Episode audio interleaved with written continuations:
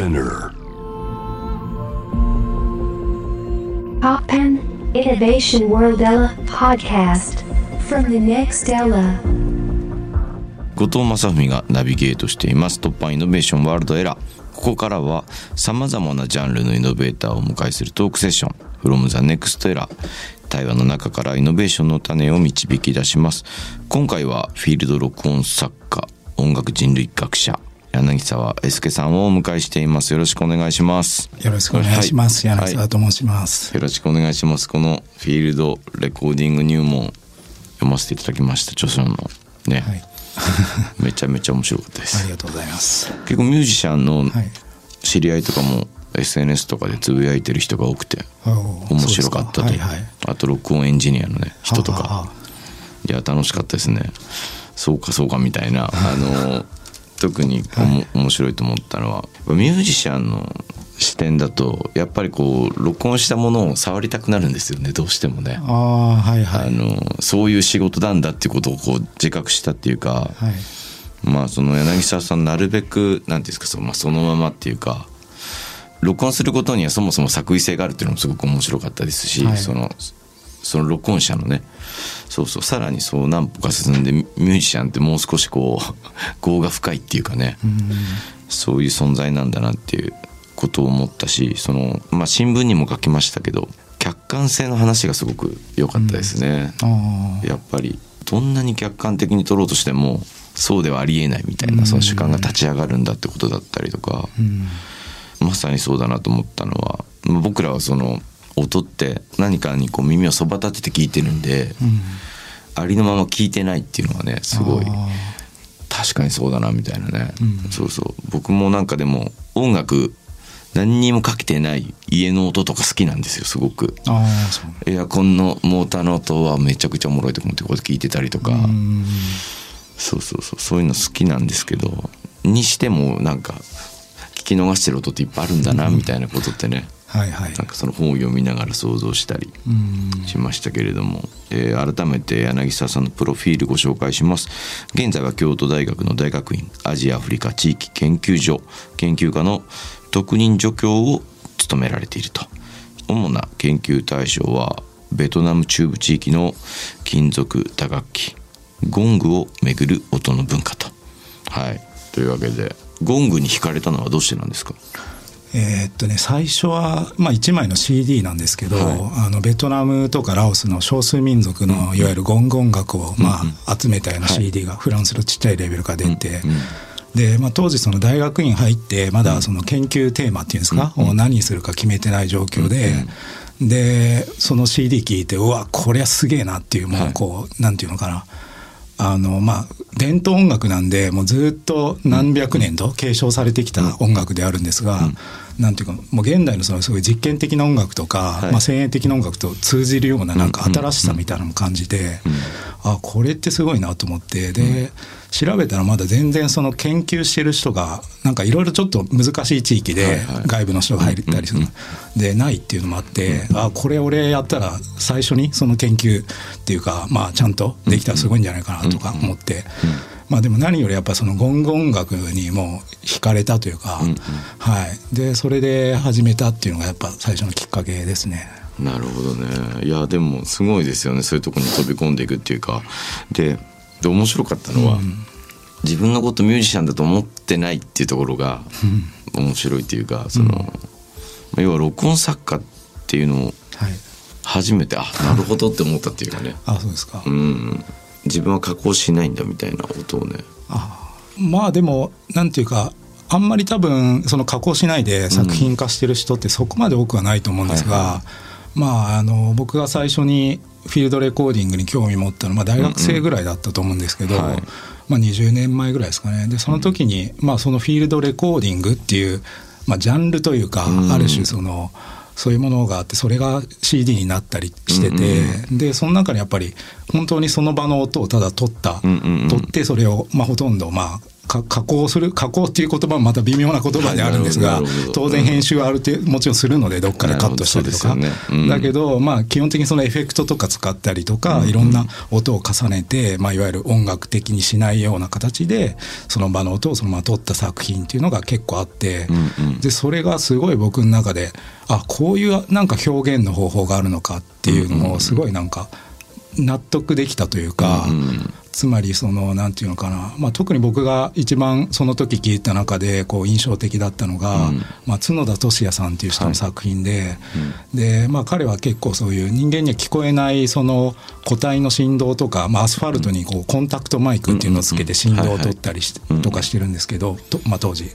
でそういう、まあ、作品がなんかもう本当そのまんまなんですけど撮った音そのまま録音あの CD に入ってるんですけど、まあ、それがどの作品聞いてもなんか角田さんの眼差しっていうのかなその場所とか風景に対するなんか眼差しが感じられたんですよ音から。で、ま、もちろんそのテキストで、はいはい。あのライナーのうちにも書いてるんですけどであこれってだから表現になるんだなと思ったんですよね。うんつまり写写真と同じように。その視点が面白かったです、はい。あのその写真家みたいにうん。場の音をこうなんか撮影するような感覚で残すみたいな、そうそうそう。うん。だからよく考えたらでも写真家ってそれこそね風景とかを撮っても、うんうん。やっぱりその写真家のそのまあその場所とか風景に対するなんていうのかな考えだったり、うんうん。し思想だったりが当然反映されるじゃないですか写真でも、だからよく考えたら録音でもそれってできるできてもおかしくないよなっていうのは思って。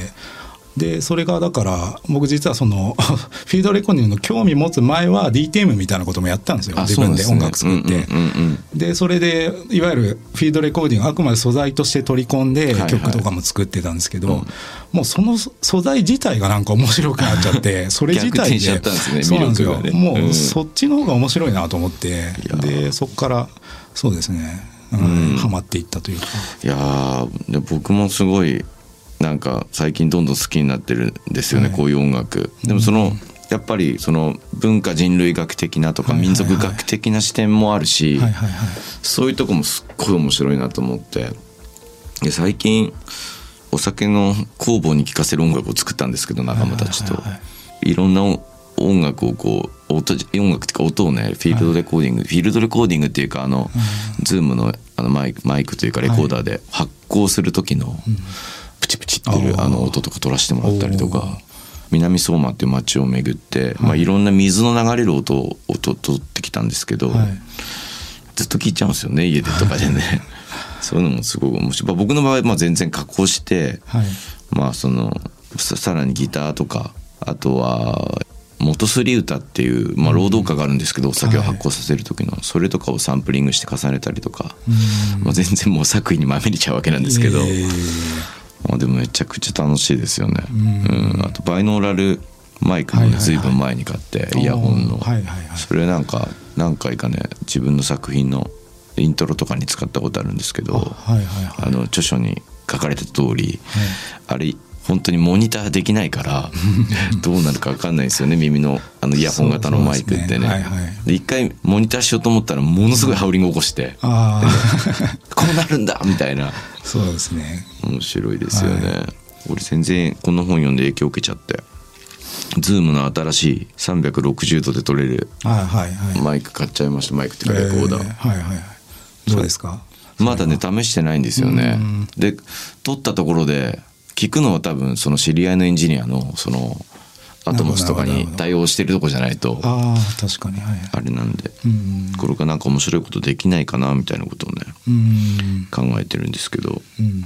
でもこれすごい面白かったです。どうですか？この本にまとめる作業。大変でした。いやめちゃくちゃ結構集中して書いたんですけど、うんうん。1年数ヶ月ぐらいでもほ,、うんうん。まあ、ほぼ書き下ろしなんですけど、はい。はい、でもまあずっと前からそのフィールドレコーディングの本は出したいなと思ってて、まあちょうどあの興味持ってくれるあの出版社の人と、まあ、編集の人と、はい。まあ出会ったこともあって、うん。でそれでまあ企画として成り立ったんですけど最初はだからまず企画を通すっていうのがこれかなりハードル高い本だと思うんですよ。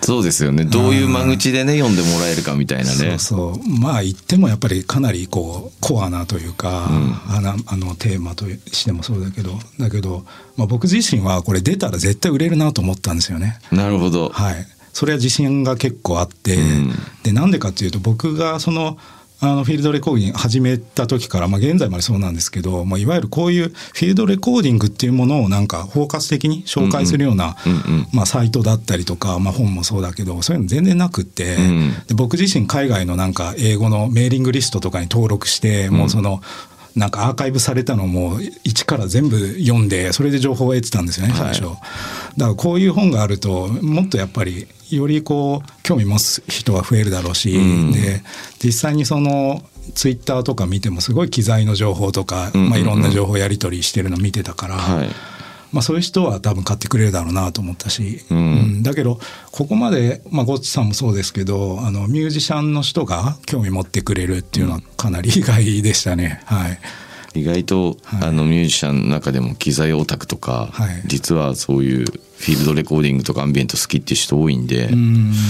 もうこれなんか機材だけの話だったら結構しんどかったと思うんですよね。あの広がらないんですけど、ん。でも考え方とか、はい。ディスクガイドにもなってるのがありがたくてあはいはいはいはい。文章の中に出てきたものが最後にこうジャケット付きでまとめられてるから、はいはいはいはい。これ一個ずつこう聞いていくだけで楽しいなみたいな。そうそうそう。だからすごい総合的な本ですよね。そうですね、うん。一応やっぱりか、まあ、入門書っていうタイトルをつけるからにはある程度やっぱり包括的に、まあ、うん歴史から目的から作品から、うん。あーまあ、実際の実践の内容までやっぱ一通り、まあ、最後ガイドもディスクガイドとブックガイドつけましたけど、はい。一通りやっぱり、えーこれ一冊でもうある程度そのフィールドレコーディングっていうものの世界が理解できるようにっていうのは心がけましたね。うん。いやでもこれ全然ラジオ聞いてる人の中でも読んでいただきたいですよね。ぜひ。本当初心者の全然知らないっていう人でも多分ん楽しんでもらえるんじゃないかなと思ってるので、そうですよね、はい。なんか今だったらその真似して始めようと思ってもその iPhone とかそういうスマートフォンのはいマイクとかでもねはい。街の音取れたりするから、はい、そういうのを今一度やって聞いてみると面白いんじゃないかなと思いますけどね、本当になんか撮ったはいいけど全然思ってた音と違うこう音が聞こえたりとかね。すごいと思うしはいはい。森の中の音とかも思ったより騒がしいですよね本当ね。やっぱりマイクで撮るとん。実際の耳に聞こえる音と全然違うので、うん。聞いてみるとまあ本当にあこんな音鳴ってたんだっていうそうなんですよね、だから著書の中でもおっしゃるようにマイクってめちゃくちゃドライにこう あのその場を収めてるから、うん。やっぱこう人間の機能についてもすごい考えさせられましたね。そうですね。うん。何を取って何を残していくかっていうのの積み重ねが人類史みたいなところもあるんで、うん自分たちの作為性について友達のミュージシャンとかとも、い、やこれは考えさせられる本だよねみたいな話をしましたよ、本当に。あそうですか。うん。だから面白いですね。まあ僕ら普段作ってるのはポップミュージックですけどうん。興味深いです、まあ、それは僕の僕の友達が民族学にもう何年もハマってるっていうのがあるんであそのそうですか。へえ。その街の音を収めていくとか、はい。僕らの話し言葉とかもそうですけど、うんめちゃくちゃ変わってくんじゃないですかこのイントネーションとかも、うん絶対はいはいはいはい。100年200年で見たら、うんそういうのって意外と意識的に、まあまあ、残してないんでそう文章読んでも本当に昔の人どういう音で話してたのかなとか、うん。例えば能とか文楽でもいいんですけど、昔の演目めちゃくちゃ長くてどのテンポでやってたのかなとかうん。考えたりするし、はいはいはいはい。今お能とか見に行ったらめちゃくちゃゆっくりやるじゃないですか。うん。秀吉とかこのテンポ耐えられたのかなとかそういうな あの豊臣秀吉能が好きだったみたいな自分でも思ったって。でもこのテンポであの人やるってかまあイメージですけどね、そういうのって異彩合祭なんて言って書物は残ってるけど音って残ってないんでなるほど。面白いなとか思ったり。ね。ゴングとかってでもどうなんですか？なんか前にその小泉文雄さんの本を読んでたらあはい。ケチャとかなんかうん。飽きてなんか 部族でドワーって流行ったりするけど突然なんか流行りが止んでもうピタッとやめちゃったりとかうん。あとは忘れちゃったりとか。はいはいはいそういうことがあるんだみたいなこと言ってて。うんゴングはどうなんですか？その伝わり方っていうかなんかうん。著書の中でもなんか演奏忘れちゃったりとかあはいはいはい。あんまりあのこの前は良かったのになみたいな話があったりとか、はいはい。うん、そうですね。ゴングも、まあ、やっぱり若い人は今ねあの、みんなスマホ結構持っててはい。現地の人も、でいわゆるポップミュージック聴いてますし、だから若い人も、まあ、ゴングに興味も持たなくなってる人ももちろんいるし、だけど一方でなんか逆にこうなんていうのかな今はもうえーっとこう例えば現地の人もフェイスブックとかで自分のやってることをこう、まあ、YouTube もそうですけど、はい。撮って出したりできるんでだから結構意外とこうあの新しいこうなんていうのかな文化の形っていうか、いわゆる西洋音楽とか西洋楽器も、の影響を取り入れたゴング音楽みたいなのも出出てきたりとか。で多分それって別にベトナムのその中部高原だけの話じゃなくて、まあ、世界的に結構そんな感じになってると思うんですけど面白いですね。そういう変化しつつ受け継がれていくっていうところとか。この先なんか伝統音楽みたいなのってどうなっていくのかなってちょっとね、考えちゃいますよね。そうやってそのスマホとかはいいろんなこうインターネットで、まあ、鳴らされるっていうか、あの平らにされちゃうっていうかね情報ってどこでも得られるから、そうですね。そうそう。でまあそれをまあなんていうかな研究者としては、はい。まあ、あんまり否定的に捉えたくないなっていうのがあって、うん。あんまり本質主義的にゴング音楽、ゴングはこうじゃなきゃいけないみたいにまあ僕の好みとしてはもちろんあるんですけど、うんあんまり西洋化してほしくないとか、うんうんうん。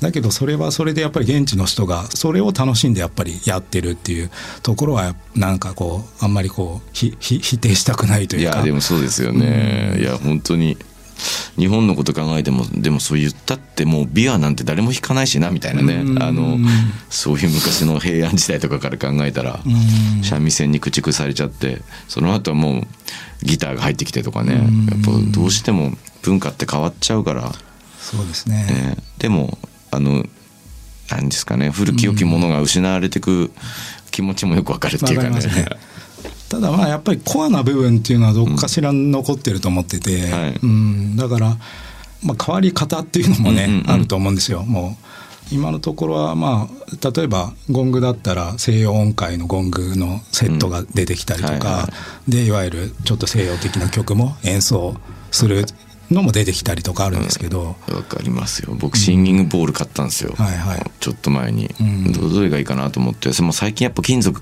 のやつ買わなきゃダメだと思ったんですけど、あの民族楽器屋で。なんかその時ちょうどコンテンポラリーダンスの音楽のあ舞台のその入場時のこう SE を作らなきゃいけなくて、クリスタルに使ったんですけど、ちょっとだけがっかりしたのが一個ずつこう叩いてったらあのドレミファソラシドってなんかあのちゃんと西洋音階だったのが、うわーみたいな。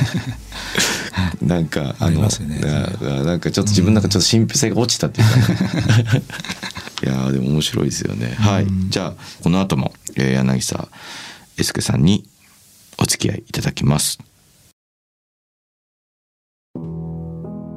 後藤正文がナビゲートしています。突破イノベーションワールドエラー。今回は京都大学大学院特任助教でフィールド録音作家音楽人類学者の柳沢介さんをお迎えしています。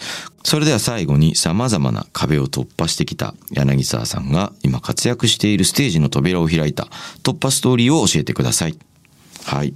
なんかやっぱりこういう仕事活躍をされるのに至ったまあやっぱりそこのきっかけになった音楽っていうのありますか？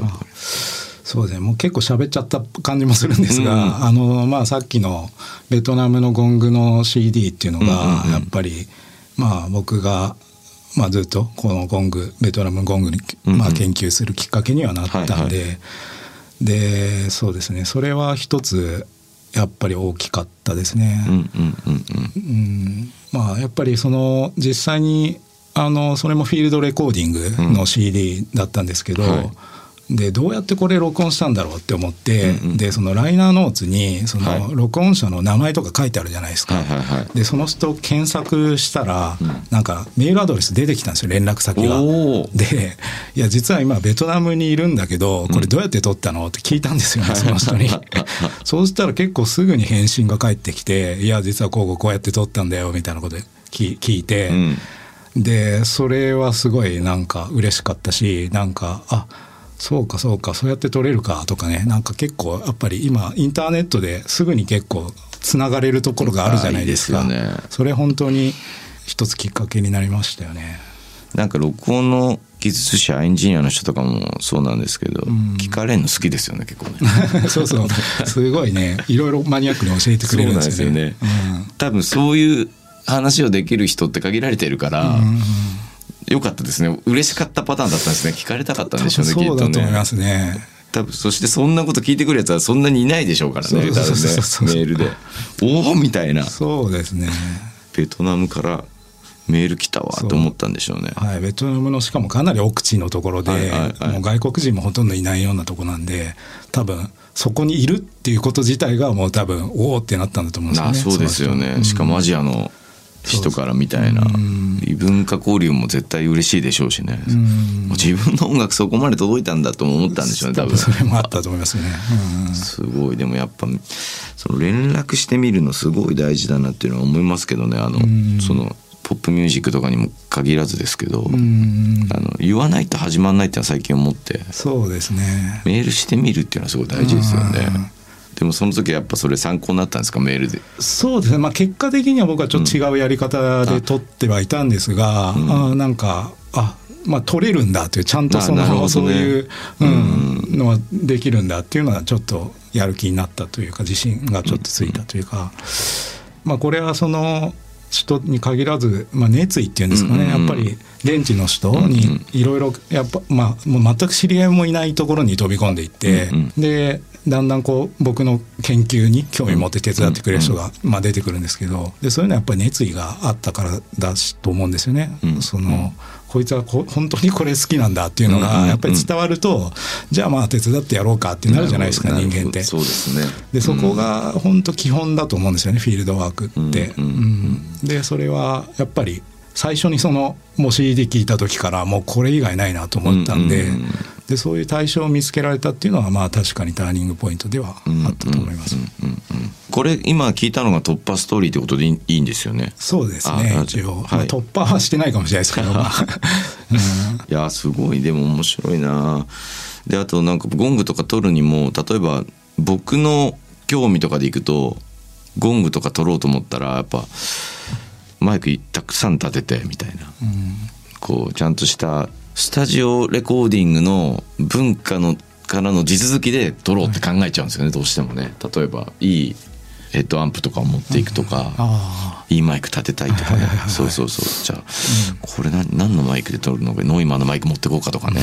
そうなってくるんだけど、でもやっぱちゃんと場の空気をうん。収めるっていうか、そのゴングが鳴ってる環境文脈まで含めて、うん。ゴングを取ってるっていうところがうん。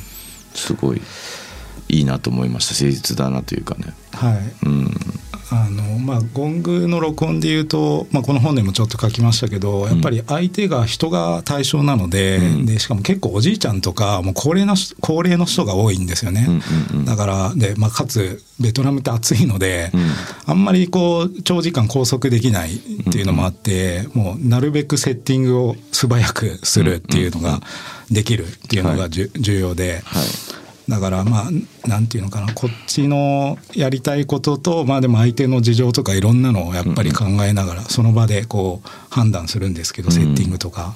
ただもう本当に僕はワンポイントまあステレオマイク2本でもう取って無指向性ってまあちょっと専門的な言葉なんですけどマイクの周囲360度の音をはい。うん。まあなるべく均等に取れるようなマイクを2本使うんですけど、でそれってあんまり多分音楽の録音ではそこまで使うことはあんまり少ないのかなと思うんですよね。うんうんあの指向性マイクって言ってその、まあ、向けた方向の音だけをなるべく取るような、で周りの雑音をあんまり入れないで取るっていうのが多いと思うんですけど、まあ、僕の場合はやっぱりその場所の響きを取るっていうのが、うんまあうんえー、と目的にあるので例えば集会場っていうあのわらぶき屋根のこううん。木造の建築物の中でゴング演奏を取ったりするんですけど、そうするとやっぱりその集会所のいろいろなものとかの響きっていうのがやっぱりど、ゴングのゴングってものすごいこう、いうん。振動というかこうおあれが伝わるんですよね、はいはい。周囲に、うんうん。だからいろんなものがこう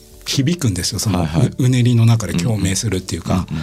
でそうした音とかもなんか含めてなんかその場を取りたいっていうのがあるのででそういうマイクを使ってであと外の環境音とかもやっぱ入ってくるし、だそういういわゆるまあ音楽からするとノイズって思われているものが、やっぱりその場をやっぱり場の音を構成してるって考えて、まあそういうところは僕の録音でずっとやってきてますね。いや面白いですよね本当に。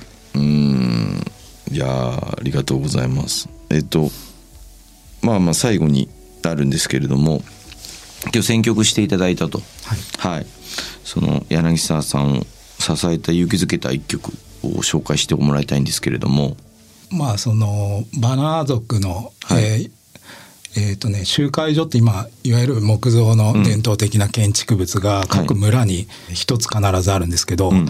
それをこうまあ建てたりとか、まあ、壊れて補修した時に落成式っていう、まあ、伝統的な儀礼をやるんですよね。はいでその時に、えー、とゴングが必ず演奏されるんですが、でそのなんでゴングを演奏するかっていうとその集会所のその精霊に捧げるんですよね。であの水牛を釘って言って、まあ、たくさん殺して、その捧げたりもするんですけど。えーまあ、最近はそういうのもちょっと少なくはなってきてるんですけど、伝統的にはそういう。でその時に演奏する曲ですね。めちゃくちゃ渋い選曲ですね。そんなそんなラジオで流れるっていうのが初めてかもしれない最高ですね。はい。というわけで「from the next era」今回は京都大学大学院特任助教でフィールド録音作家音楽人類学者の柳沢英介さんをお迎えしました。ありがとうございました。ありがとうございました。